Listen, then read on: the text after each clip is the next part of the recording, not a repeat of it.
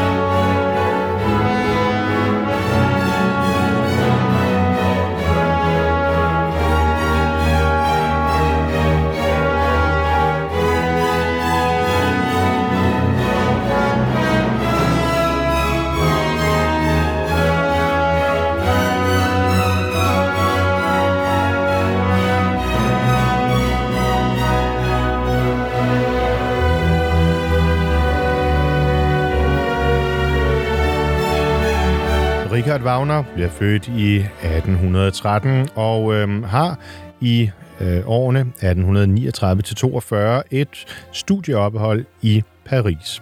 Og det er i Paris, at han øh, første gang støder på novellen af Ludwig Lucas, den, øh, som hedder Zingerkrig, Der Zingerkrig, øh, der øh, ja, øh, giver næring til hans fantasi og hans inspiration.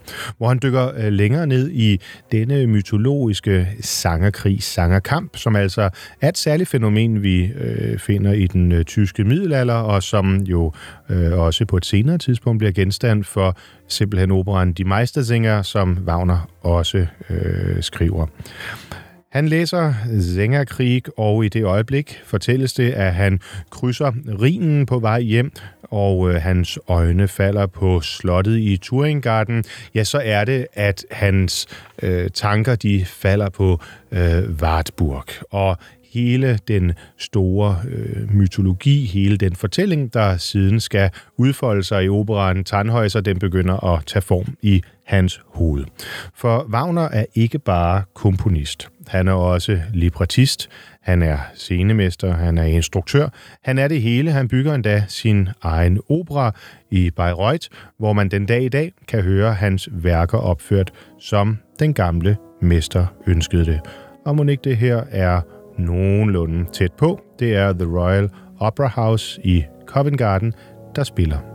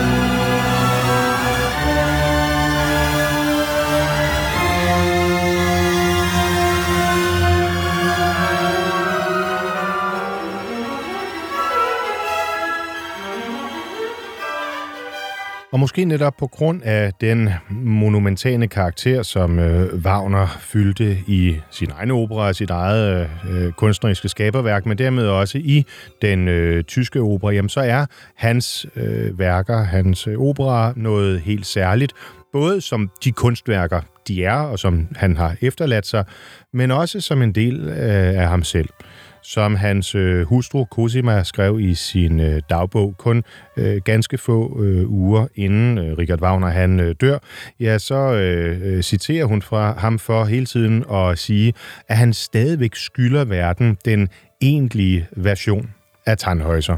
Det vil sige, altså øh, 40 år efter han sådan set har haft sin premiere, øh, nemlig i Dresden i 1845, jamen så øh, hjemsøger øh, musikken, øh, teksten, øh, ja hele måden den bliver opført på, altså den her opera, øh, stadigvæk komponisten. Han arbejdede med det øh, hele livet, og det vi hører her, øh, altså overturen, øh, det var faktisk ikke engang en del af premieren tilbage i 1845, for overturen blev først skrevet øh, 16 år efter, da der skulle være øh, premiere i Paris.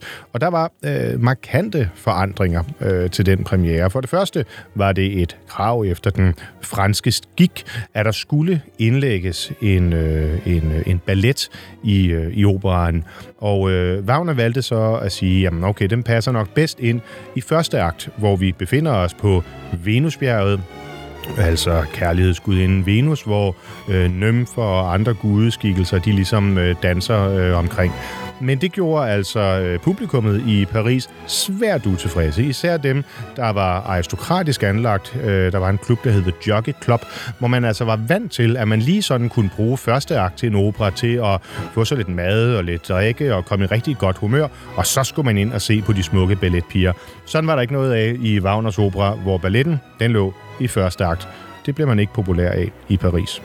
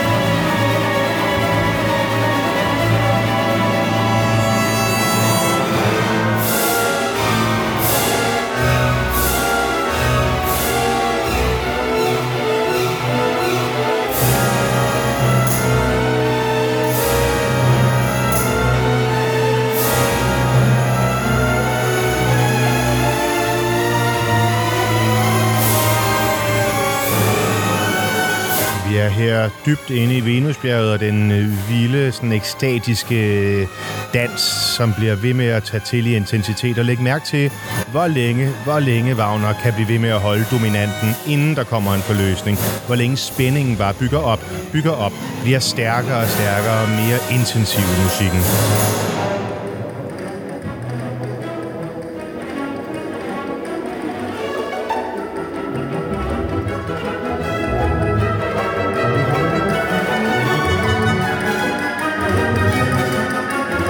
Uforløsthed, som ja, vil præge os igennem hvert eneste akt, lige indtil den endelige forløsning.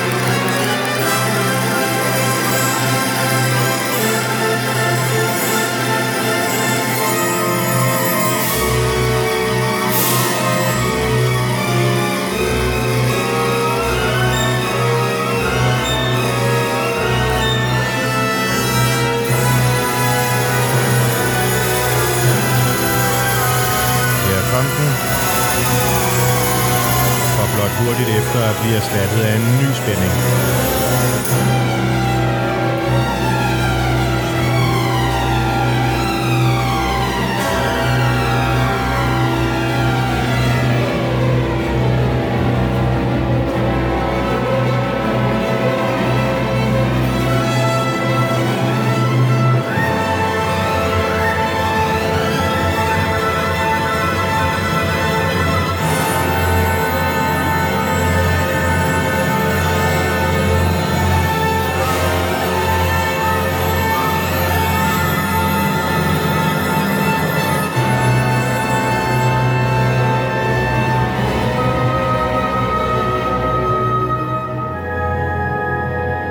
Den vilde, vilde dans, den ekstatiske dans her i Venusbjerget, hvor mindesangeren, eller kærlighedssangeren, om vi vil, det er nemlig ridderen Heinrich von Oftherdingen, der altså kaldes Tannhäuser, der har han været i et års tid efter, han forlod øh, sine, sine medridere øh, ved landgreven af Turingarden. Jamen, øh, vi befinder os her i det her univers, hvor den vilde dans nu begynder at lægge sig, og hvor sirenernes sang tager over, hvor de synger sømændene tættere og tættere, lokkende, lokkende ind mod øh, Venusbjerget.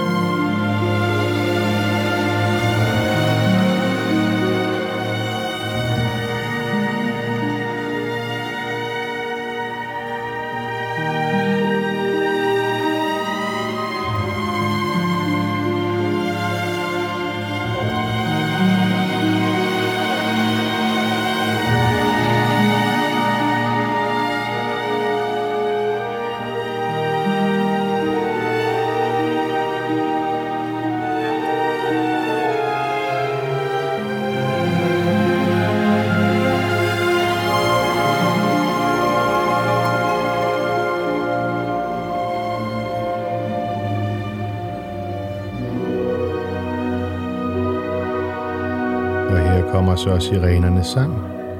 Naht euch dem Strande. Kom, kom ind mod.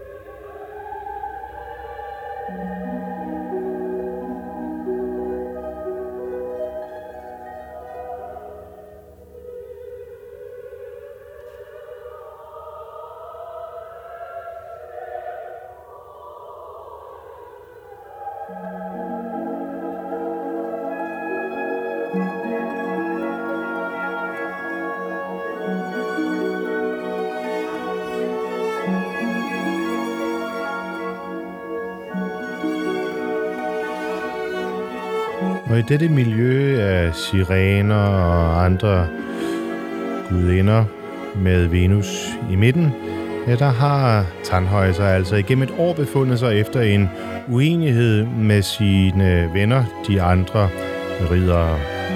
Nu efter dette orke, som operan indledes med, der vågner han op og længes efter friheden, efter foråret og ja, efter lyden af kirkeklokker. Fordi Tandhøjser er ikke bare en mytologisk fortælling fra en tid, der var eller kunne have været. Det er ikke bare en fortælling om fortidens guder. Det er også en fortælling om forholdet mellem denne verden og det hinsides, om lysten til kødet, lysten til ånden. Og da Venus finder ud af, at Tandhøjser længes hjem, han længes efter sine venner, sin kærlighed, sin heimat, jamen øh, så bliver hun selvfølgelig både vred og redselslagen over at vide, at han vil forlade hende. Og en længere udveksling imellem de to øh, afsluttes med Tannhäusers arie Mein Heil ruht in Maria. Min frelse, den ligger hos Maria. Tannhäuser, han vælger det åndelige. Han vælger kirkeklokkerne. Han vælger Gud.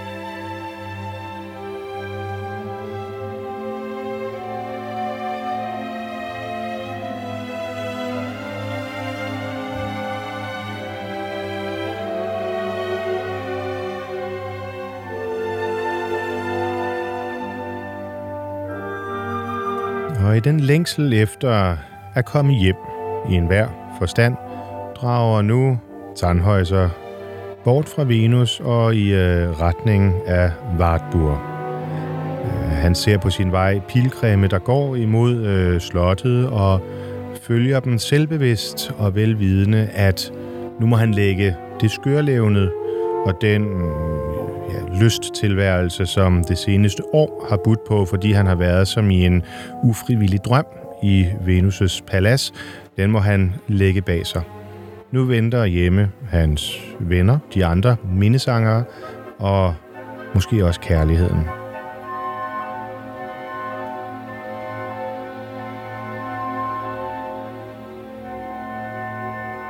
For ved landgrevens hof, der møder vi de andre sangere, Wolfram, Walter, Bitterolf, Reinmar og Heinrich, og øh, de genkender Tandhøjser. Og den, der endnu ikke ved, at Tandhøjser er kommet, det er den unge Elisabeth, som længes efter ham, og sådan set har savnet ham, har drømt om hans tilbagekomst lige siden den dag, han forsvandt. Og det synger hun om i den ej, der åbner anden akt. Dich teure Halle, grüß ich wieder.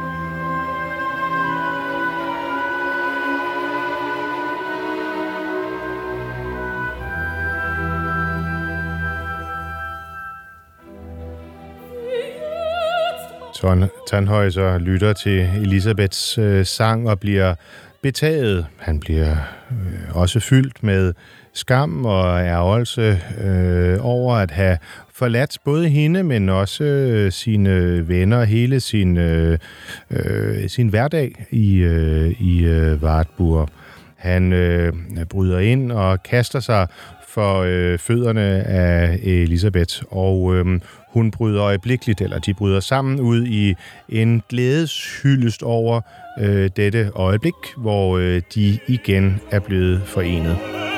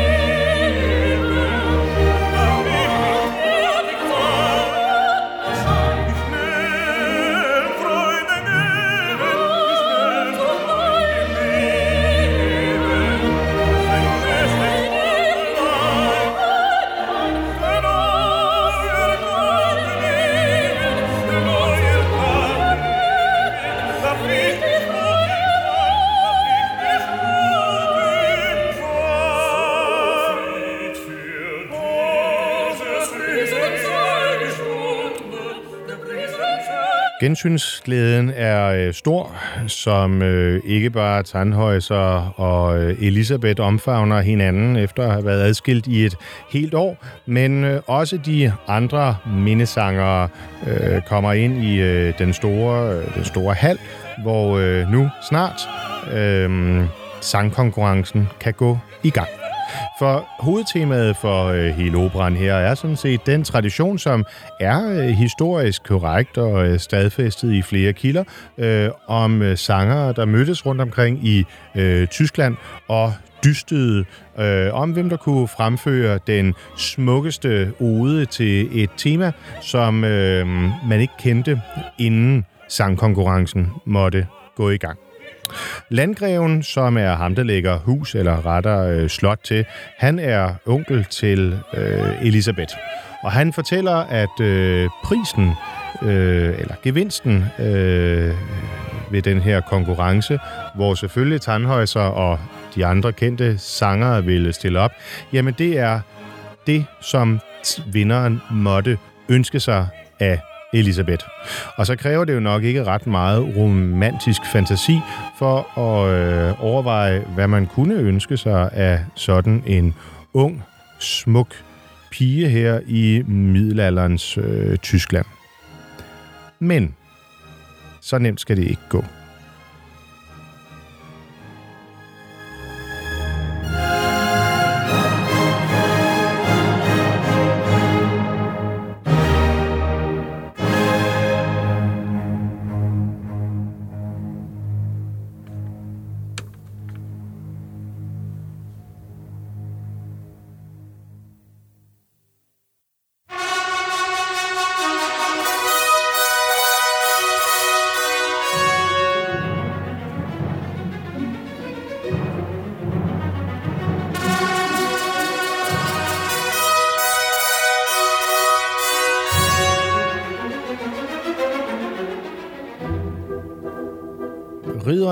Samles nu i den store hal, hvor konkurrencen den skal finde sted. Man hører dem marchere ind her for basunerne.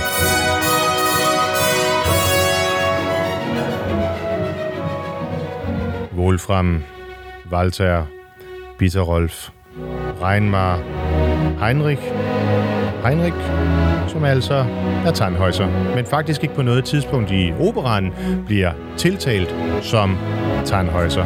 Her der hedder han Heinrich von Ofterdingen. Højtideligt, højstemt, som vi kender Wagners musik, når, ja, når det er bedst.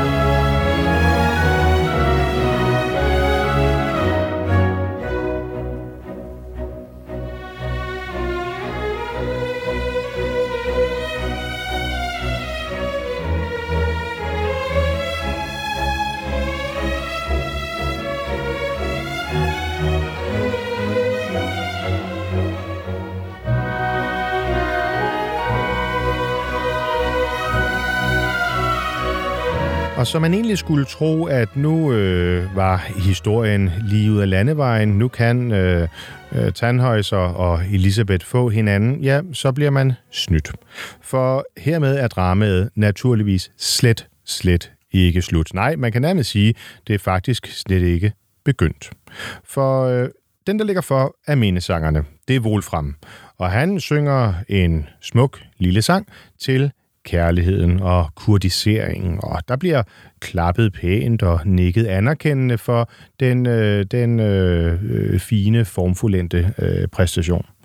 Derefter, der er det så Tannhäusers tur. Eller rettere, han kan slet ikke holde sig tilbage. Han bliver nærmest provokeret af den lidt polerede sang om kærligheden, fordi Tannhäuser, han har jo netop befundet sig et helt år hos Venus, hvor han har stiftet indgående bekendtskab med den kødelige kærlighed, med lysten, med begæret, som var fuldstændig borte i Wolframs sang. De andre sanger, de bliver redselslagende af denne her liderlige horekal og øh, tager øjeblikkelig afstand fra ham. De dømmer ham til døden, og han, øh, den eneste grund til, at han ikke bliver slået ihjel, jamen det er, fordi Elisabeth kaster sig ind imellem og opfordrer ham til at tage til Rom, hvor han så må få øh, tilgivelse for sine syndige tanker. Og dermed der sluttes så anden akt, nach Rom, hvor pilgrimene tager afsted. Og i tredje akt, der hører vi så Wolfram her synge sin sang til månen, hvor han stadigvæk venter på, hvad der må, måtte ske med Tannhäuser, når han vender hjem. Vi tog det sig nogle Dämmerung dicht, de lande. Dein sanftes Licht entsendest du der Ferne, die Nächte Dämmerung teilt ein lieber Strahl, und freundlich zeigst du den Weg aus dem Tal. Som går over i den du mein holder Abendstern. Thank you.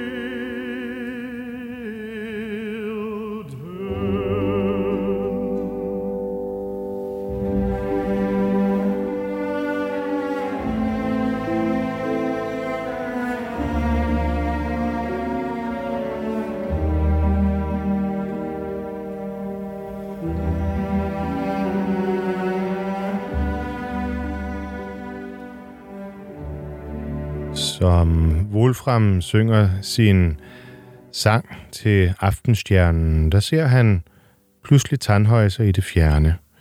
Tandhøjser, der har været i Rom for at få frelse hos paven, er vendt tilbage, men som en udmagret, svag, bleg skikkelse. Wolfram henvender sig til ham, og øh, ved første øjekast vil han udfordre ham, fordi han er jo øh, bortvist på grund af sin, øh, sine syndige øh, tilbøjeligheder. Men øh, Tandhøjser får ham stoppet og forklarer, at han er ikke øh, på vej tilbage til sine øh, riddervenner. Han er på vej tilbage til Venus. Wolfram han forsøger at holde ham øh, tilbage, mens han udtrykker øh, ja, medfølelse med øh, Tandhøjser. Men Tandhøjser øh, beder Wolfram om nu at lytte til hans historie og hvad der egentlig øh, er sket i Rom på den lange pilgrimsrejse.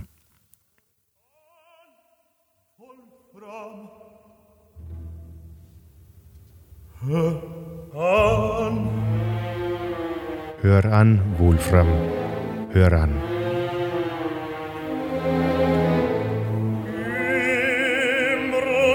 Herzen, wie kein Bücher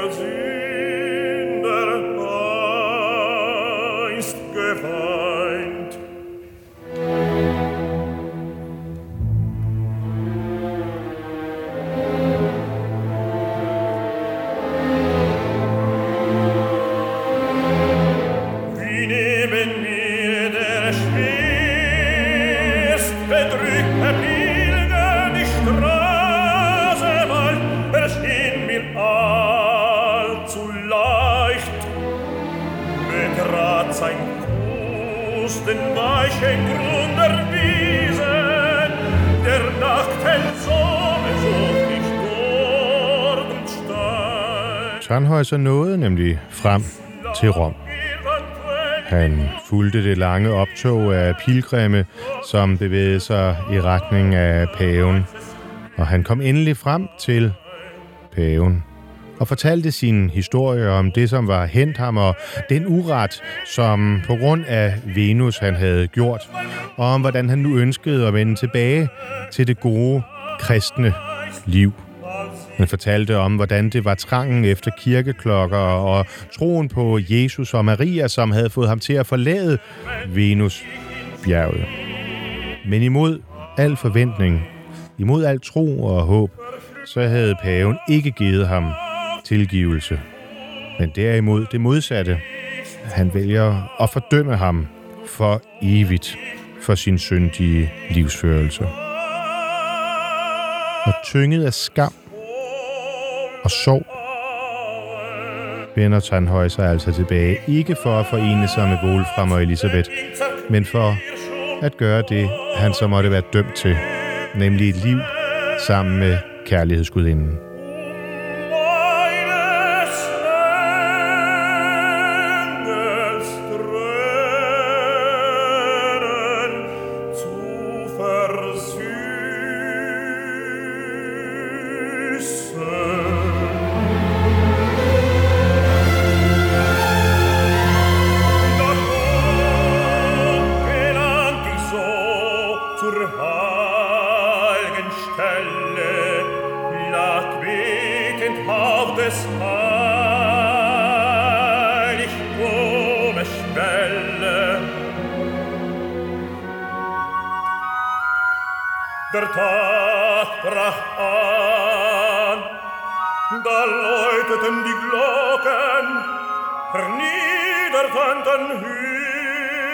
himmlische Gesänge.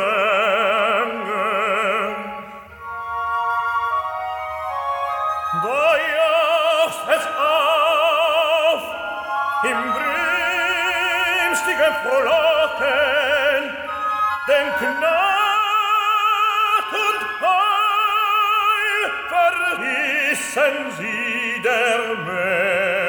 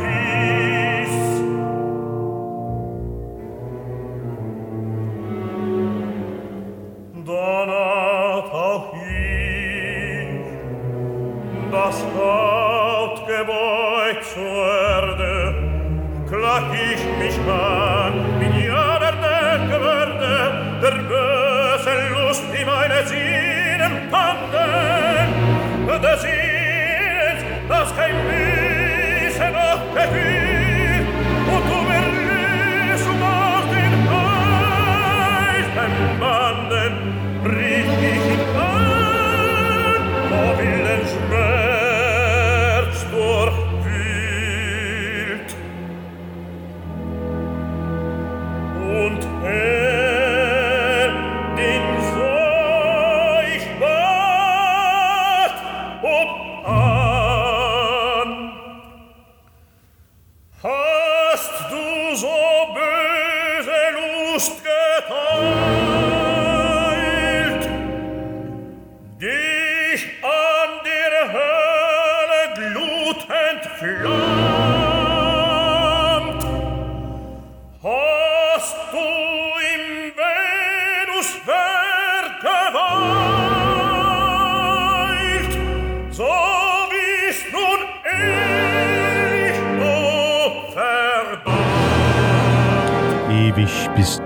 Verdammt, reciterer han paven her. Wie dieser Stab Wie dieser Stab in meiner Hand nie mehr sich schmückt mit frischem Grün, kann aus der Hölle heißem Brand Erlösung nimmer dir erblühen. Ja, en dom af overmenneskelig karakter, paven her har øh, udmålt over Tandhøjser. Altså, som staven her i min hånd aldrig mere skal bære friske blade, så skal øh, du aldrig mere fra helvedes flammer kunne få frelse. Die Sinne schwanden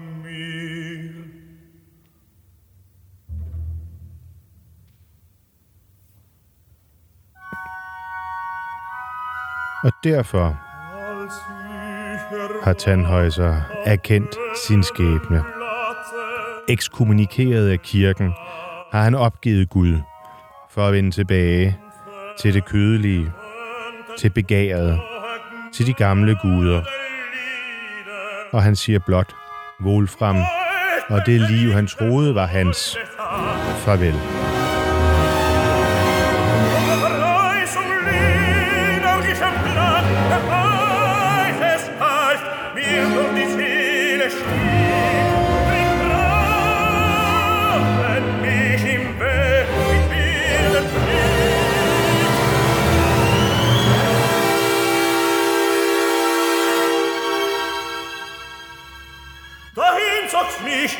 leuchten Wahn und Lust, Sophie genoss, hat ihre warme Lust. Og derfor som i en vilfarelse, som i et mareridt, som i trance, vil øh, Tandhøj sig nu tilbage til Venus. Zu dir, Frau Venus, kehre ich wieder. Zu dir, zu dir. Wo nun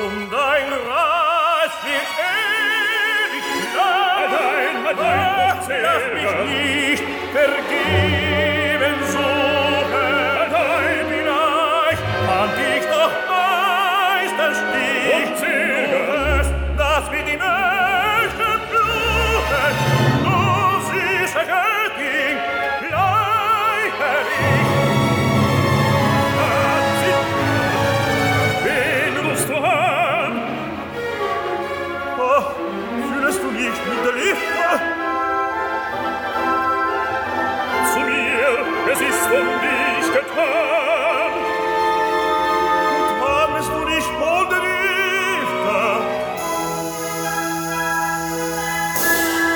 Høre den lette dansemusik, som vi kender fra åbningen af nymfer og sirener, der æggende og lokkende trækker mændene til sig på Venusbjerget.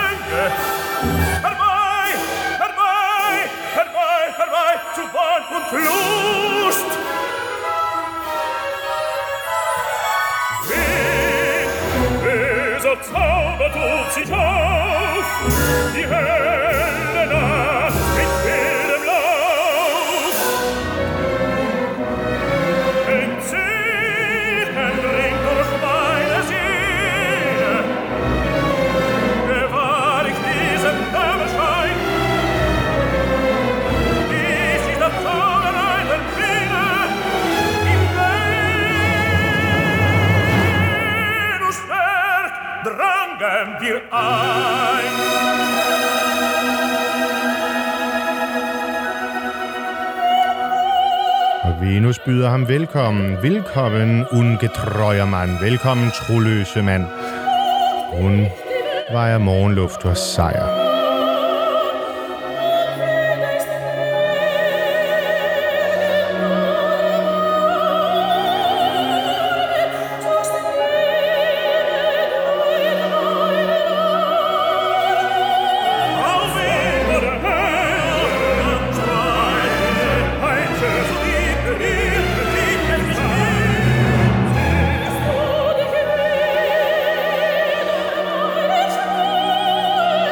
Læg igen mærke til, at musikken er en repetition fra første akt, som vel at mærke blev skrevet først til Pariser-versionen.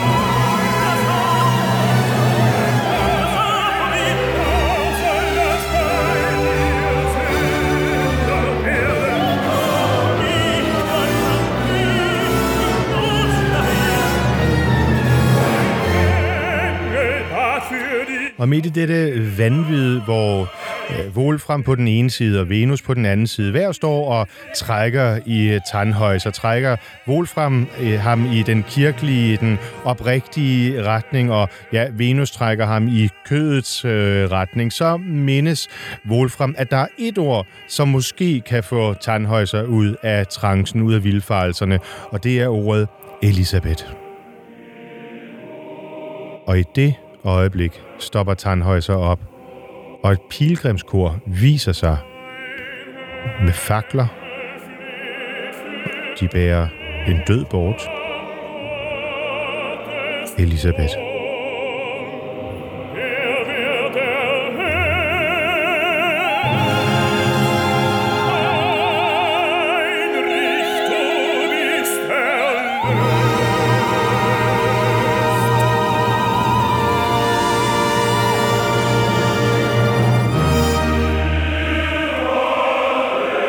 Pilgrimskoret bærer ikke bare Elisabeths døde krop frem foran Tandhøjser. De bringer også et mirakel.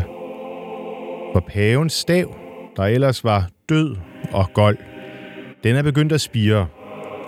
Så den dom, paven i Rom udløste over Tandhøjsers hoved, den er brudt af den kærlighed, som Elisabeth ved sit offer har vist Tandhøjser og dermed også den trolddom, som Venus fra begyndelsen af operaen har haft over Tannhäuser brudt. Tannhäuser falder om på scenen, også han dør, og de to elskende kan nu forenes i Guds himmerige. Venus og den kødelige magt har tabt. Gud har vundet. Trangen efter kirkeklokkerne og det evige liv, den evige frelse og fred hos Maria, som Tannhäuser sang om, den er oprunden.